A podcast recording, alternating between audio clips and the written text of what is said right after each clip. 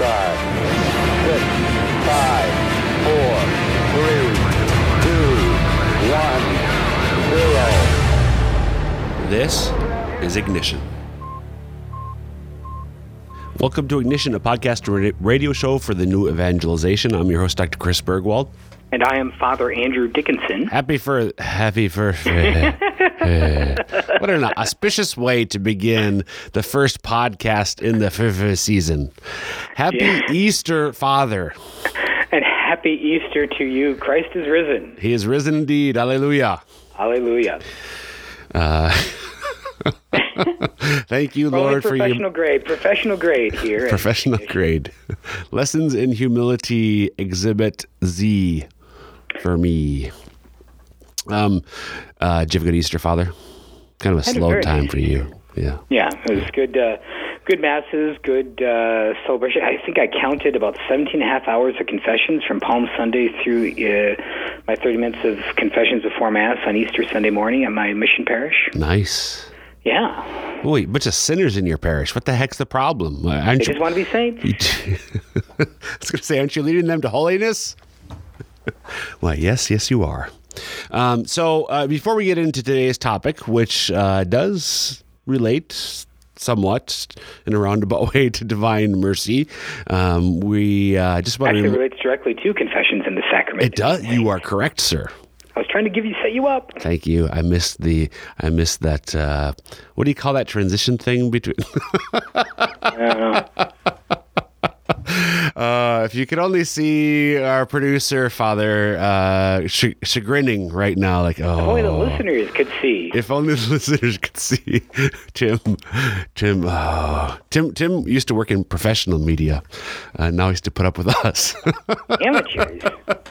so anyway, hold on now. Hold on. I'm trying to do the professional introduction thing here, Father. Be quiet. no, um, we're going to be talking about today is uh, the looming, as we're recording this canonization of two of our popes.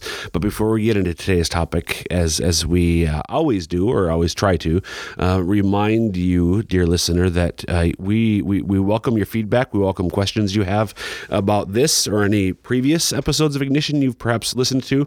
Um, we welcome ideas for future episodes. Any questions you might have. Uh, a few weeks back, we did a Q and A episode and uh, have, have, leftover questions that we'll address in a future episode. We could be happy to add your questions to the list, um, or if any topics that you'd like us to spend some time on, we'd uh, we'd love to hear those. And so the best way to to get that information, those questions, those ideas for future topics for future episodes, the best way to get them to us is by emailing me. Uh, my email address is cburgwald at sfcatholic.org. C B U R G W A L D at sfcatholic.org. And you can find past ep- episodes of Ignition on the diocesan website, Diocese of Sioux Falls. The address for our website is www.sfcatholic.org. www.sfcatholic.org. And if you just look under the media section um, in the audio files, you'll find uh, past issue, past episodes of Ignition. Um, so, Father, now that we got that ham fisted and completely uh, amateur introduction out of the way, how about we get to today's topic? Sounds like a good deal to me. Okay, good. Segue, by the way, that's the word that I was looking for earlier. Segue. We're segueing now to uh, the meat of the program, the heart of things.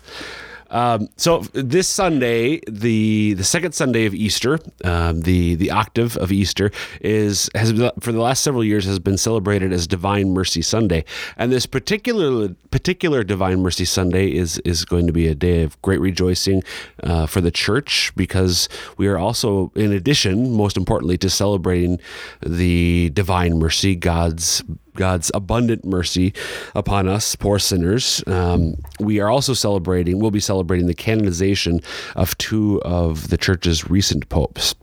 Blessed John the 23rd, uh, who was elected in 1958 and died in 1963, and in that time, of course, called the Second Vatican Council. And we're also celebrating the the canonization of Blessed John Paul II, who was elected in 1978, uh, 20 years after John the 23rd, uh, and died in 2005 and in many ways, he obviously uh, elected uh, several years, 13 years after the council had concluded, but but in the mind of many scholars, many church observers, it really, really um, took a, a, major step in implementing the council. Paul VI, of course, is the one who formally concluded Vatican II and began the implementation process. John Paul II, over the span of his lengthy pontificate, um, was was the Pope who, who sort of took that to the next step. Um, so we're going to talk a little bit about today about about these these these two popes and their significance for the life of the Church in our time. Um, but I just want to begin uh, sort of on a personal note. For me, and, and, Father and I talked about this before we recorded a bit, and I think we've talked about this in in, in past episodes when we've both shared our um, conversion or reversion stories, if you will. Uh, for me, John Paul II played from a distance uh, an important part in my reversion.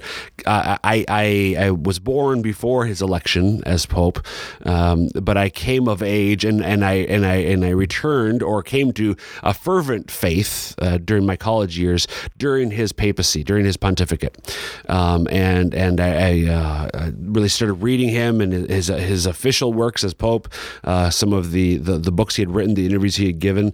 Um, and and really became uh, the the a great means, a tool, if you will, by which that God used to to give me a love for the church that that I hadn't had prior to that in my life. Um, and then uh, I've mentioned before, I was blessed to to study in Rome for three years, um, and uh, th- that was from 1997 until the year 2000. Uh, my first fall in Rome, uh, of course, went to many papal masses, but uh, at a, at, a, mass for university students, uh, was I, I, I got to briefly shake his hand which which I was ecstatic about, literally for hours. Father, I, I went back to the house. I mean, I saw uh, getting on the bus leaving. If you've ever been to St. Peter's and Father, you, yeah, you've been you've been to Rome at, least yep. once, right? Couple times. Couple times. Um, without even throwing any money into the Trevi Fountain. Without. Oh, what? What? Yep. Okay, that's another story. Um, so so father's been there. Perhaps uh, some of you uh, listeners maybe have been to rome before but uh, very packed especially when there's papal events. Uh, but but leaving this i was on a bus and there happened to be one of my um, uh, one of the one of the the other men who lived in in the same housing dorm so to speak that i lived in. And i was so excited to be, and I, I my italian was awful at the time. It was literally like the first two or three months that i was in italy. Um, he was from Brazil. Uh, his Italian was okay, but he didn't speak any English. So I'm trying to gesture my hand. that This is the hand that touched him. Uh, I'm so excited. Called my then girlfriend, now wife. Called my parents. Called all these people back in the states to tell them that I shook the hand of John Paul II. A couple years later, my my then girlfriend, uh, now wife, we, we, got married, and we were blessed to have our wedding blessed by John Paul II. Got a, a beautiful picture of of the two of us greeting him and asking for his prayers on us and and he future children that God would bless us and has blessed us with.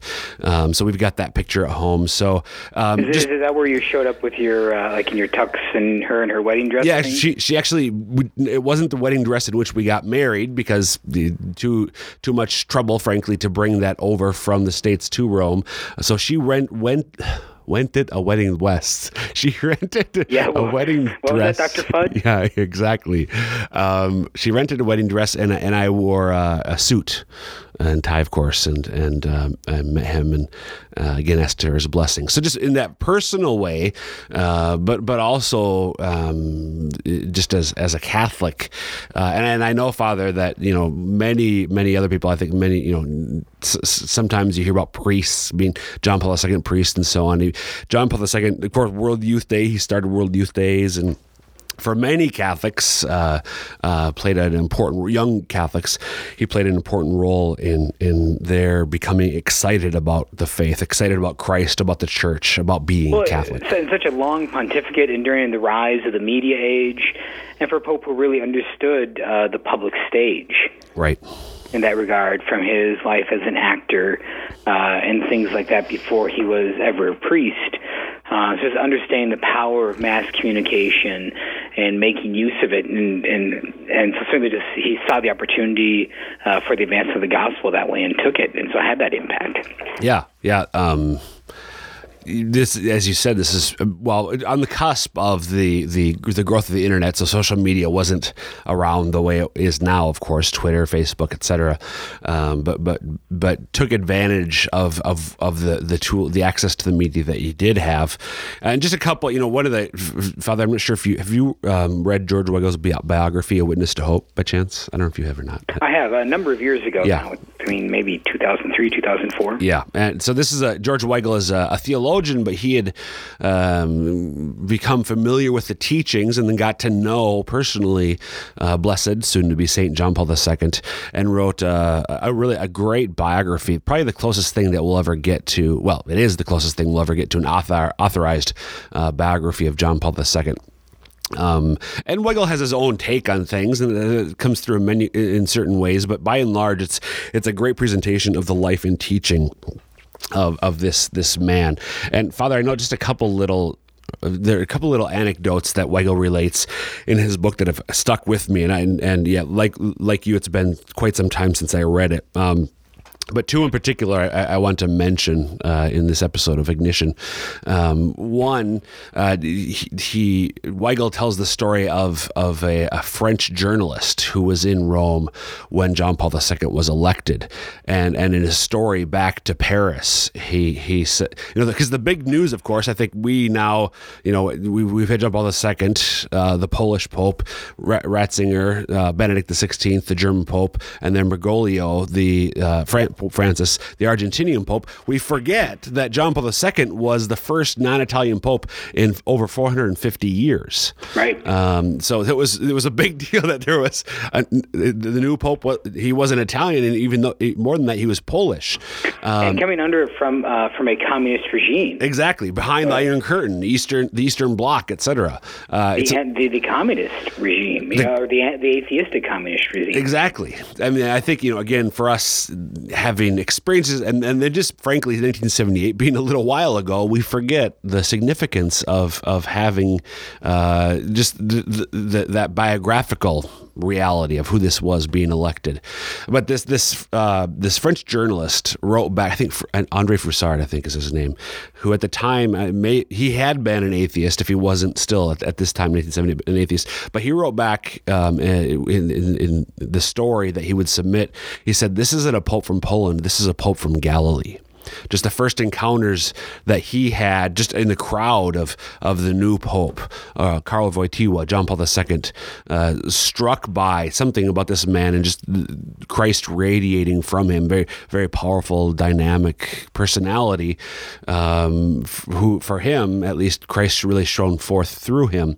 And then the other one I remember, the, the other anecdote that Weigel shares in his book uh, from 1993's uh, World Youth Day in Denver, when John Paul II uh, coming. Father, were you? I, I, think we've talked about this before. I can't remember. Were you in Denver for World Youth Day? I was at the ripe old age of I think thirteen. Thirteen. Okay, I was not. I didn't care at that point. that was pre-conversion for me. Um, I don't know if I cared. I was thirteen. I was like, "Hey, go to this party thing." Okay, sure. there we go. So, with the story of you know, John Paul II coming to the stadium where you and tens of thousands of other youth were were waiting to greet him, and and the, the helicopter pilot who was bringing John Paul II to Mile High Stadium, right? That's where, where you were, right? Does that sound familiar? That sound right? right? Yeah. Coming in, um, and the the cheers and the shouting, the chanting of the youth, uh, greeting John Paul II. The the pilot who had flown helicopters in Vietnam said it was very much like the the, it, the air. There was literally turbulence in the air because of all the sheer, cheering and shouting of of of you young people greeting the Pope. So that's just another powerful story that stuck out. But just the excitement that he generated, uh, particularly among young people, um, and seeing that in a very clear way there. So just those are two little little you know fun stories that stuck out to me from from Weigel's um, biography of John Paul II. But the other thing, Father, that you you you reminded me of uh, before we recorded, we were talking about this topic. Um, we have John Paul II to thank for, in some ways, this podcast. We do. What, and uh, Pope John the Twenty Third. And yeah, both of them. Frankly, what what what do we what do we mean by that? What do you mean by that? Well, uh, the full title of this podcast and broadcast is Ignition, a broadcast for the new evangelization. and this impetus and effort of the new evangelization really depends in some ways on uh, Pope John the 23rd and uh, John Paul II. Uh, Pope John the 23rd and kind of the launching of it and his what he desired with the Second Vatican Council of a new Pentecost. Uh, and Pope John Paul II and how he implemented it and gave it uh, life and form and, and kind of incarnated that desire of John the 23rd in uh, the actions of his pontificate. Right. So, John, the, the purpose, and we I know we've talked about this before, uh, Vatican II.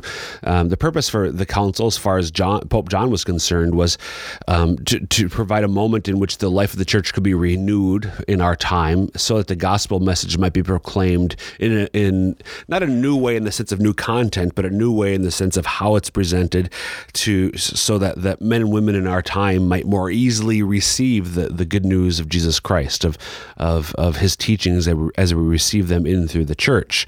Um, so that was the desire for the council. Um, John Pope John Paul II uh, was present at the council as a bishop, very much a proponent of that vision and a proponent proponent of the council itself. And so he, going back to Poland to Krakow as bishop after the council, and then as pope, sought to further that to to implement that vision of the council to to renew the life of of the church uh, in, in, our time, so that people of the world might receive it um, in, in a new way with a new vigor. And, and he was the one who ter- first termed uh, or used that term, the new evangelization, um, from again, from which we get the, the title of our, of our little show here.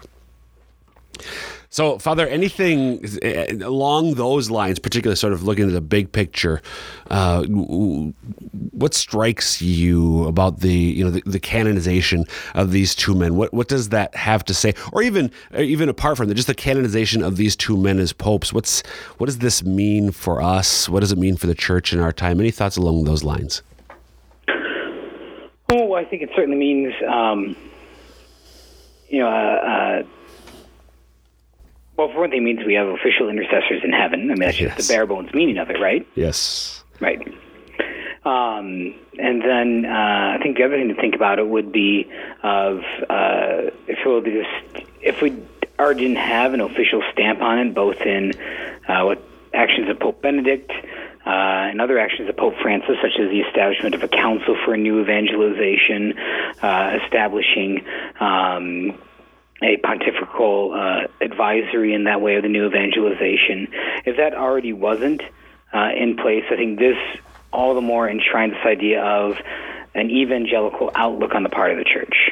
So that, that this idea of the church not as you know sort of um, if if instead of circling the wagons, the idea of going out, of, of, of boldly proclaiming the gospel, uh, being in the in the the for many well known words of John Paul II, be not afraid, uh, be not afraid to, to cast your nets out into the deep, to proclaim Christ, to to invite people. Um, so many of the things that the initiatives that are going on in the church um, are, are, are because of one way or the other John Paul II and even earlier John the Twenty Third. Correct. I think I think that's kind of the real big take on that is that uh, just and uh, perhaps even you know with Pope Francis in a somewhat um, unprecedented move, he's uh, canonizing Pope John the Twenty Third. Uh, well, actually, both these somewhat unprecedented canonizations, Pope John the Twenty Third uh, being canonized without a second miracle after his beatification miracle. And uh, John Paul II, uh, Pope Benedict, had uh, waived the normal waiting period. Uh, even Mother Teresa didn't get her waiting period waived, I believe, if that my memory serves yeah, correctly. Yeah. yeah. Yes. So go ahead, Sorry, Go ahead. And so, uh, so with those kind of, uh, in both those cases, uh, the church. Now, these aren't uh, divine laws; these are church. These are laws that the church sets for herself, and therefore the Holy Father can, uh, in a certain sense, do with as he can apply as he wishes. But that the church you know, usually does reserve and, and takes some reason to to wait and wait for these sort of verifications on things before acting this certainly does say uh, say something of Pope Francis's emphasis of this. Yeah, and John twenty third. So Father mentioned the the waiving of the requirement for the second miracle. What and um, we've talked about this as well before. When somebody becomes a saint, right now the, the, normal requirement is that there be two bona fide, verified miracles attributed to their intercession. Um, the, the, in order for that one for them to become blessed, another for them to become uh, can for them to be canonized, um, and that was uh, waived in, in, the case of the second one for John the Twenty Third. Now that was at the the the advice of the congregation for the um, advancement of the cause of saints, or whatever the formal title is for that that that department within the Vatican that oversees this process of of investigating the cause to sainthood of, of men and women. Um, they had also said we, we think there's enough here, even though there isn't a second miracle. And Father, I did somewhere. I think I heard that that that that it's it that has happened before, where there's have been uh, people canonized without the second miracle, but it was definitely seen as unusual. And as you said, also Benedict waiving that requirement, um, and then Francis sort of well going ahead and, and, and confirming the canonization for John Paul II so quickly after his death. I mean, 2005 in, in the, the scope of the life of the church, 2005 was like this morning, uh, and, right. and the fact that we're having him canonized canonized already is uh, is is surprising, exciting for many, but surprising. It ought to be surprising for everyone that it's happened so quickly, as you said. Right, and uh, um, uh, so and then that certainly just adds to kind of momentous nature. There's actually another momentous part of this canonization that we haven't we didn't talk about ahead of time. I'm just thinking of now. Uh, rumors are that this could be uh, another public appearance of Pope oh, Emeritus Benedict. Yeah, yeah. So, just as far as church history goes, another pretty momentous event. Yeah, so Benedict, uh, then Father Ratzinger, was present at the council um, as as a, um, a, theological advisor to one of the German bishops. Also, very much an advocate and proponent of the vision for the council that John the Twenty Third had, um, and then have, working, having worked for so not only succeeding John the John Paul II as Pope but having worked at his as his sort of right hand man when it comes to matters of faith and doctrine uh, for so long. For John Paul II was the one who th- I think three times refused Cardinal Ratzinger's um, desire to resign. Right. Um, and and uh, so uh, Ratzinger had to stick around in Rome, wanted to go home to Germany to write theology and teach and teach. Um, John Paul II asked him to stay on for for the uh, to, to serve the church in that capacity, and uh, I'm sure that's part. If he had gone back to Germany, who knows if he would have been elected as pope? If he would have been retired cardinal, would they have elected him? Exactly. If he would so, have been the conclave, would yep. they have elected him? Yep. So, I you know I, I do think I, I think you're right, Father. That there's this is Francis um, by by canonizing them together on the same day uh, in, in, Rome, uh, sending a message, solidifying, cementing, if you will, um, this this direction in the life of the church for our time. The other thing, Father, it's going to be really crowded my goodness, I can't imagine how crazy it's going to be. Oh my goodness! So I was in Rome during the Great Jubilee. The, most much of the year 2000 um, was in St. Peter's, the, the, Christmas Eve 1999 when the Jubilee formally began, and just the crowds that I saw during that year, and and honestly. I wasn't very mature as a Christian, but I got frustrated at all these people who were, what the heck? I can't get around my city. It's not my yeah. city, but that's kind of was my attitude at the time. But but I, they're talking about millions of people, and I'm guessing just based on you know I, obviously I was I wasn't in Rome uh, in 2005, but Father I watched the the the coverage of John Paul his funeral, and just the the hundreds of thousands, if if I think maybe a million, a million people who were there then. So add similar number of people who are coming for his canonization, plus all the the the many certainly Italians and others who who think remember so fondly good Pope John on. Um, good luck getting close to St. Peter's Square if you're going to be in Rome this weekend. Yeah, uh, the um, when and because the, the Italians still really do love uh, Pope John the 23rd, and uh, he was Italian. He was a, a, a peasant Italian, um, and uh, and so certainly very loved in that way. And I think going back to what you said, you know, when I asked you, you know, so what is the takeaway? What does this mean for us? And your first point, well, we have two two figures who we can pray for, uh, and I, I think that's th- th- that's worth repeating. I mean, this, John Paul II and John the 23rd, the church is staying in a definitive way, are in heaven. They are with God, Father, Son, and Holy Spirit, with Mary and all the angels and saints. Um, they we, we can and we can seek their intercession we can we can and we, we've been able to just you know in this, of course in a sense with them as blessed but now as saints we can uh, seek their intercession which again, when Father, I think especially with John Paul II, when somebody alive during our lifetime who was so known by so many people, the fact that that we now pray to him like other saints is a little, I don't know, not disconcerting. It, it sounds it's a bad word or it gives it a bad sense, but it's just odd in a way to me. Well, it's uh, transition. Right. Right. Yep. So, so I think just remembering that these these two figures in uh, recent church history, but now we can we can seek their intercession. And then also, Father, just m- their models. And any thoughts on that from you as as a priest? These are two men who began like you; they were ordained to the priesthood, um, and, and, and models that way. Any any any thoughts on on the significance of them as as models for for the life of a priest today? Well, uh, uh, thank you for the compliment, but uh, as far as being like me, the only likeness I probably have is the ontological likeness of being a priest in the order of uh, Melchizedek. Um, the uh, um, gosh, there's a whole lot. To, that's a, that's a that's a big question. I think mostly just of that uh, openness to be with people. Mm. I think that uh, can kind of Pope Francis's phrase in that regard that a shepherd must have the smell of his sheep. Mm. Um, and there's a theological point in that of the whole idea of the incarnation that Christ came down and lived among us as a man, you know, in our human life in all things but sin. And so uh, the priesthood, uh, as part of an imitation of Christ, must be a living amongst his people.